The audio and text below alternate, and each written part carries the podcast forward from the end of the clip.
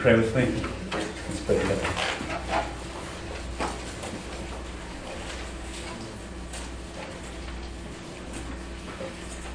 God, we gather this morning, and God, we cry out for you to be our deliverer. We pause in the midst of our lives in this busy season. God, would you speak to us? So we hit pause for just an hour this morning on uh, the preparations, the shopping, the uh, decorating, the festivities. God, would you break into our world as you did 2,000 years ago? We pray in Jesus' name. Amen. Well, it is almost Christmas. You've almost made it. Are you ready? I, uh, I have one gift I'm uh, nervously checking the tracking uh, number on, hoping it's going to make it in time. It's the hap- happiest time of the year, but it's the busiest time of the year. We've got Christmas parties and Christmas presents and uh, Christmas decorating and uh, shopping for loved ones and Christmas dinner. Are you ready? No? We're almost out of time. You know, one of our, our favorite Christmas traditions as a family, um, I think this has kind of become an official thing this year. There are so many Christmas movies that we've got to get through every year, and it's just not Christmas at the Hales uh, house until, um, you know, we've got through our favorite Christmas movies. It's not Christmas until Kevin slams those robbers, you know, in the face with an iron and, and they take a couple paint cans in the head. Uh, it's not Christmas until the kids get their hot chocolate on the, on the Polar Express.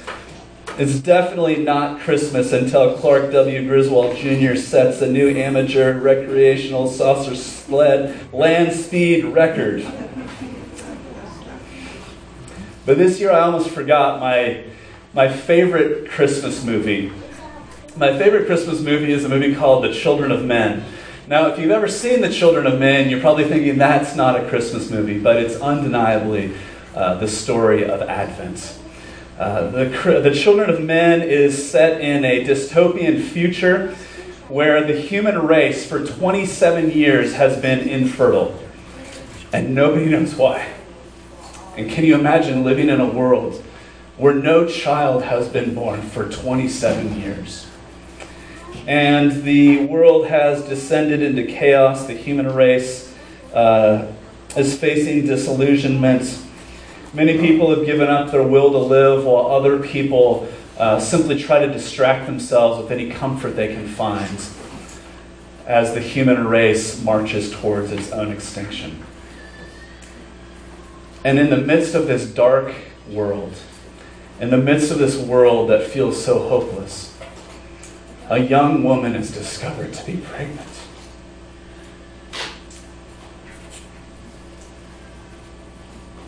And everybody wants to grab her and use her for their own purposes. And so she is um, hidden away and smuggled into a refugee camp. And there in the darkness, hidden from the world, a baby is born.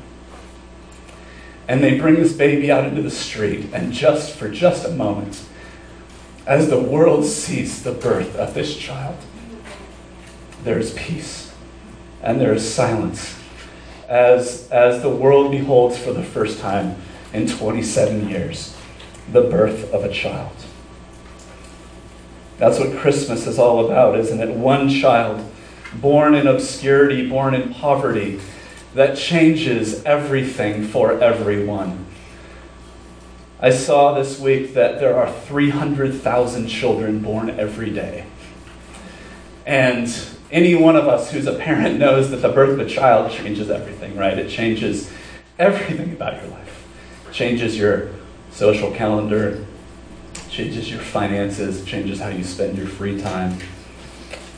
But the child born at Christmas changed everything, not just for his immediate family, not just for his extended uh, family and his relatives, but he changed everything for the entire world and everyone in it because the child born at Christmas comes to shine light into a dark world. The child born at Christmas is a sign that God has broken into our world to be our deliverer, that he is coming to heal and restore and bring hope and to save. This fall, since the fall at, at Resurrection FC, we've been looking at the book of Hebrews. And so this morning we are uh, somewhat wrapping up our, our study of the book of Hebrews by just referencing these words from the last chapter in Hebrews 13, where God, through the author of Hebrews, says, I will never leave you nor forsake you. And so we can confidently say, The Lord is my helper, I will not fear. What can anyone do to me? because Jesus Christ is the same yesterday, today, and forever.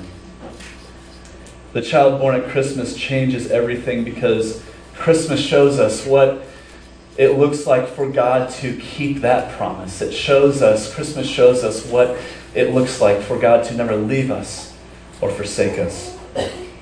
The birth of Jesus is nothing short of God coming to be with us. Christmas, I think, is one of those seasons that sort of has the effect of magnifying whatever else is going on in our lives, doesn't it? Um, it's a season where it's festive and it's fun, and there's this, there's this pressure to um, make everything look beautiful, to decorate our houses, and to give our kids the perfect Christmas presents. And um, a friend of mine was asking on, uh, on Facebook this week, who is the Martha Stewart of today? You know, who is the person who is, who is just a perfectionist about presenting a beautiful Christmas? And I think the answer is Instagram. Instead of one perfectionist, we have millions and millions of people driving us to present the image of perfection on Christmas. No offense to any Instagrammers in the room. And yet, I think what often happens for us at Christmas is the pressure to have a perfect Christmas can add extra pressure to the difficulties of our lives. The strained relationships, the, the sense that we're buying Christmas for our kids and we have no idea how we're going to pay for it. All of the losses of the last year suddenly feel more acute at Christmas. And the pressure to make our Christmas appear Instagram worthy can make it feel even more difficult. And so this morning, I have good news for you. This morning, I have good news for you because Christmas isn't about making it look like we have everything together. Christmas is about what God has done to break into our world, to break into our world, to come and be with us, to meet us, and to heal us. God breaks into the world at the very point at which we most need healing. God comes into the world to take on our flesh. I've said this several times this season, but we live in a culture that swings between hype and cynicism. We live in a world where we are tempted to kind of highlight our successes and ignore our failures ignore the failures of our friends, to kind of sweep them under the rug until things get so bad that we can't deny it anymore, and so we just back away and we bail on each other and we give up on our people and our places. And our tendency is to ignore the problem or to just kind of wipe the uh, wipe the boards clean and start all over again. But that is not at all the way God deals with our problem. Christmas shows us the way that God deals with the problem of our sin and our shame. God doesn't ignore it, He doesn't wipe the slate clean and start over again, but like a master artist, a master creator, God breaks into our world, meets us at the very point of our need, and then begins the project of working to fix us, to restore us, to make our world even more beautiful because it was broken and yet He is restoring it. I don't know if you know who uh, Wynton Marsalis is. Wynton Marsalis for about 20 years uh, was considered the uh, kind of the embodiment of jazz. He's a trumpeter, uh, trumpeter, I guess is it, right? He's a jet. He plays the trumpet. He's a jazz musician. I came across, I was reminded this week of a story of a, uh, of a, a obscure um, concert show, really, concert's too big of a word, that Wynton Marsalis played in a basement club in New York City in 2001. And uh, he was playing with a, a band that nobody had ever heard of, and it was sort of a lackluster performance until towards the end of the set, Wynton Marsalis got up to play a song called I Don't Stand a Ghost of a Chance with You. And it was a solo that he played on his trumpet, and he just masterfully embodied this mournful uh, sort of love song until he reached the end of the song. And in the final phrase, that title statement, I don't stand a ghost of a chance with you, he allowed each successive note to linger in the air just a little bit longer. I don't stand a ghost of a chance. And at that moment, as the audience was silent, waiting, you know, with bated breath for the fun finale, somebody's cell phone rang. Ba-da-now-now, ba-da-now-now, ba-da-now-now, now. Ba-da-now-now, ba-da-now-now, ba-da-now-now, now. 2001. And a, a, journalist for the Atlantic Monthly was there, and he said he wrote down on his notepad, magic ruined. When that cell phone went off, people giggled and they began to chat and pick up their drinks, and the person, the cell phone offender, ran out into the hall.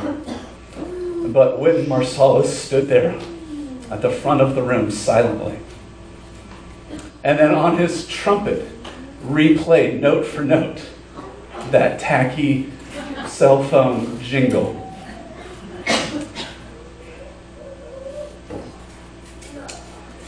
He stood there, his eyebrows arched. The cell phone offender scooted out of the room and, still frozen at the microphone, Wynton Marsalis replayed the silly cell phone melody note for note. And then he repeated it and began improvising variations on the tune. The audience slowly came back to him. And in a few moments, he resolved the improv- improvisation which he had changed uh, the key of once or twice and throttled down the tempo to that of a ballad until he finally came back and resolved that final phrase I don't stand a ghost of a chance with you. And the journalist wrote, Magic restored. And that is what God is doing at Christmas. He could have ignored our problem and walked away, or he could have said, This is hopeless, and wiped the board clean. But instead, God comes and takes on our flesh, meets us at the greatest point of our own failure. Jesus, the baby born in the manger, grows into a man who lived a perfect life, who died the death that we deserved and was raised again to new life in order to heal us. And it is all the more beautiful because what was ruined has been restored. What if Christmas is the story of God the artist breaking into our world, into the world that He created to restore it, to save it, to make it even more beautiful because He has rescued it? That's what the angel promised when he appeared to Joseph in a dream and said to him, Joseph, don't be afraid to marry Mary because the child in her womb, it is the work of the Holy Spirit. And you shall call his name Jesus because he will save his people from their sins. You pray with me?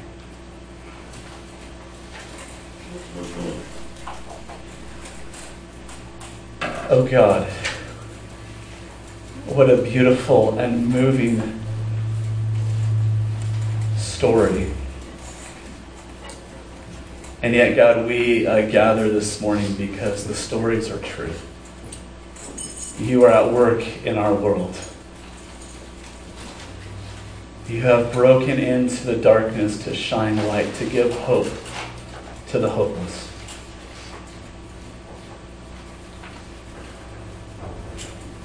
Would you break into each of our lives this Christmas?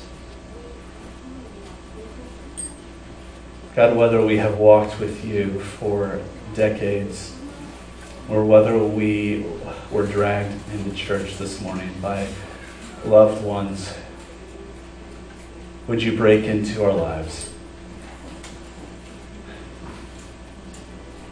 Would you restore what is broken in us? Would you help us to celebrate Christmas truly this year?